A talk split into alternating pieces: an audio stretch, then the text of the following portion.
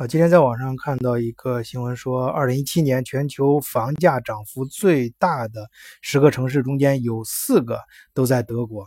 啊，他们分别是首都柏林、汉堡、慕尼黑和法兰克福。呃，这个房价问题我前面有做了好几期节目了，而这四个城市听过我节目的人肯定也不陌生，尤其是我之前还专门讲过为什么柏林的房价这几年涨得比较厉害。呃，我个人觉得，无论在哪里，房价的涨跌啊，都逃不过两个根本的逻辑，就是一方面就是房子的需求，就是以比方说城市人口越来越多，那它必然需求这个越来越多的房子，而房子供应量又跟不上这个速度，那它房价就会涨，反过来就会跌。呃，第二个逻辑呢，就是有人炒作啊，当然炒作的人也是看准了这个市场有炒作空间，那有资本就会呃逐利嘛。呃，投入其中，然后推动房价啊，通过各种手段吧。呃，我觉得这两个基本的逻辑后面呢，反映了一个呃，就是其实，在自然界，我们知道最近呃最新的这样物理学里面有一个叫弦论，就是实际上重力的产生是来自于空间的扭曲，就是呃它空间我们可以就大致可以想象成空间是有弹性的这种弦，它在往回弹的时候，就是它受到呃。揪它的力必须受到，它本来是一个平滑的这种空间曲面嘛，你你把有些地方它被拉伸了或者被压缩了，它要像弹簧一样往回弹，哎，这个这个这个这个纠偏的这个力量就产生了重力啊，重力根本上是这样产生的啊，当然这个这是也是一种。假说啊，我只是现在就大家认可比较接，就是最新的大家比较认可的一种假说。呃，我们呃放到自然经济学中呢，啊，就这种自然的呃学说，我们把它放到经济学社会上，我觉得也说得通啊。就房价还有股市啊什么的，就但凡跟价格有关的，我觉得它就就刚才我提到房价的两个基本逻辑，它的上涨和和和和下跌的都会呃存都它。呃，除了那那两个，在那个两个逻辑背后起着根本呃支撑的，就是这种呃纠偏的力量。你比如说柏林，柏林为什么啊去年说房价涨幅特别大，高达百分之二十点五？因为你你按说的话，柏林其实就经济的水平来说，柏林远不如汉堡跟呃慕尼黑，它甚至比不上法兰克福。但是因为它原来的房价太低了呀。啊，就是，嗯，当然我前面有一节目专门讲过，柏林它的人口在不断增加，啊，由于它新的这种创业氛围啊，呃，吸引国际化人才啊，扎堆啊什么的，等等各种原因，导致它的呃房价上升的很快。但是你要知道，它即使现在啊，就让它再涨百分之十，它也，嗯，也赶不上伦敦房价的三分之二。就说以德国现在在欧洲乃至在全世界的经济地位来说，它的房价肯定是被低估的嘛。这作为首都柏林啊，尤其现在新兴的一些呃公司，虽然那里很多一些公司是都是 startup，就是创业型的新兴公司，不是说特别有实力，但是呃非常人越来越多嘛，所以导致它的房价也在往上涨。这这，所以这个这个涨的力量推动就是纠偏，就是原来它的是因为一方面这个需求在纠偏，另外一方面它原来的房价都过低。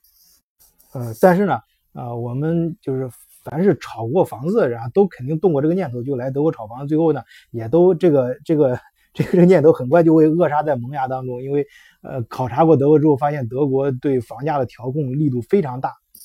德国政府是出了名的，呃，这个压制房价，呃，或者是我我个人觉得是控制房价比较成功的政府之一。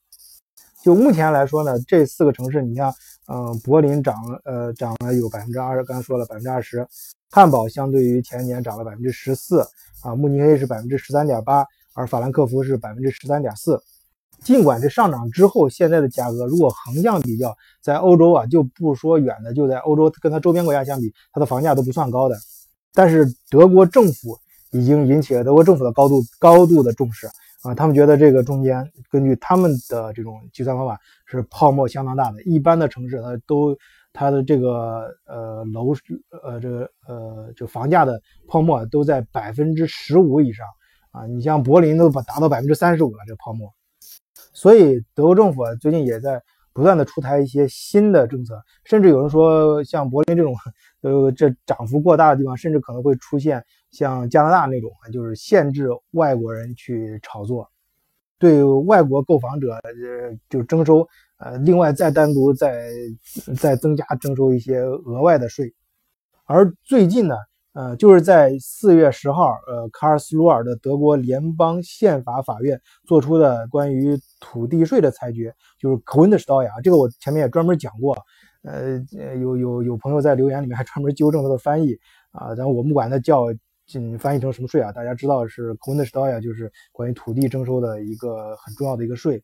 啊。这个税呢，一般在德国的较大的城市啊，每年就是像一个 Family 呃 house，就是一个单独的啊这样一个嗯这一套房吧啊，它大约土地税是一年有六百欧元左右啊。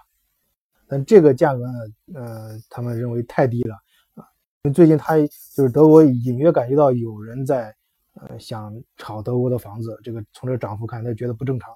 德国这个国家这一点必须配合，他要严格控制房价。就是就这一点也是很多到德国的中国人非常感慨的。就是你去看德国的，呃，最有钱的人肯定不是说排名他他就是财富榜上排名前几的，不是什么房地产商。当然，中国现在也在发生变化啊。呃，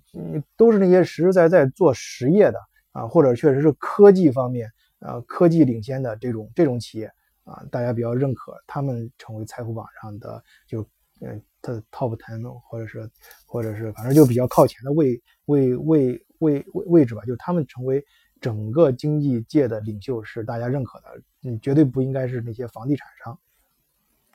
当然，关于 g r u n s t e 就是土地税啊，我们暂且称它为土地税啊，呃。这个政府出台的，呃，这个就是这，这已经这是上升到宪法高度了啊！这不是一个政府政策问题啊，这是呃一个宪宪法，就是呃德国这个联邦宪法法院呢做出裁决，他认为现在德国的土地税呢过低，也是违背了德国的宪法。这个呢也是出于我刚才说的这种纠偏的逻辑，就是它偏在哪呢？就是现在德国的这种房价，你在嗯对于。西德来说，你现在收的这个税基啊标准出台是在一九六四年，而德而在东德就夸更夸张了，上诉到一九三五年。你想这么多年，德国经济迅猛发展，都翻了多少倍了？你的是你的房子税基还是按照呃那个时候就是西德是六四年跟东德是三五年的标准，那当然不合理了，所以他要纠偏。呃，通常来说，这个税基是全国统一的啊。不过各个城镇根据自己的经济状况，还有人口啊什么等等，你可以自己决定啊。有一定幅度，从大体来说，从小于百分之百到超过百分之九百都是可能的。这个我们在前面几期节目也讲，德国政府已经出台了很多政策，就是防止和呃打压那些炒房的炒房子的人，就是你反买房子不是为了住啊，你为了投资的这些人。呃，同时呢。这个在出台格的时候啊，也是就是更大范围上，嗯，打击那些炒作地皮的人，就是让呃德国的经济呢，就是严防德国经济出现这种泡沫和不健康的现象。所以，呃，如果有朋友也像我一样看到了这则新闻，就是觉得德国的房价在涨得很厉害，如果想投资德国啊房市啊，准备做一项，你如果是长期的持有或者有自己的确确实实的目的。啊，那我觉得可以，但是如果是你准备投机啊，坐收渔利的话，那要真的要好好研究一下啊，嗯，慎重考虑一下。好，今天的节目就讲到这里，谢谢大家，再见。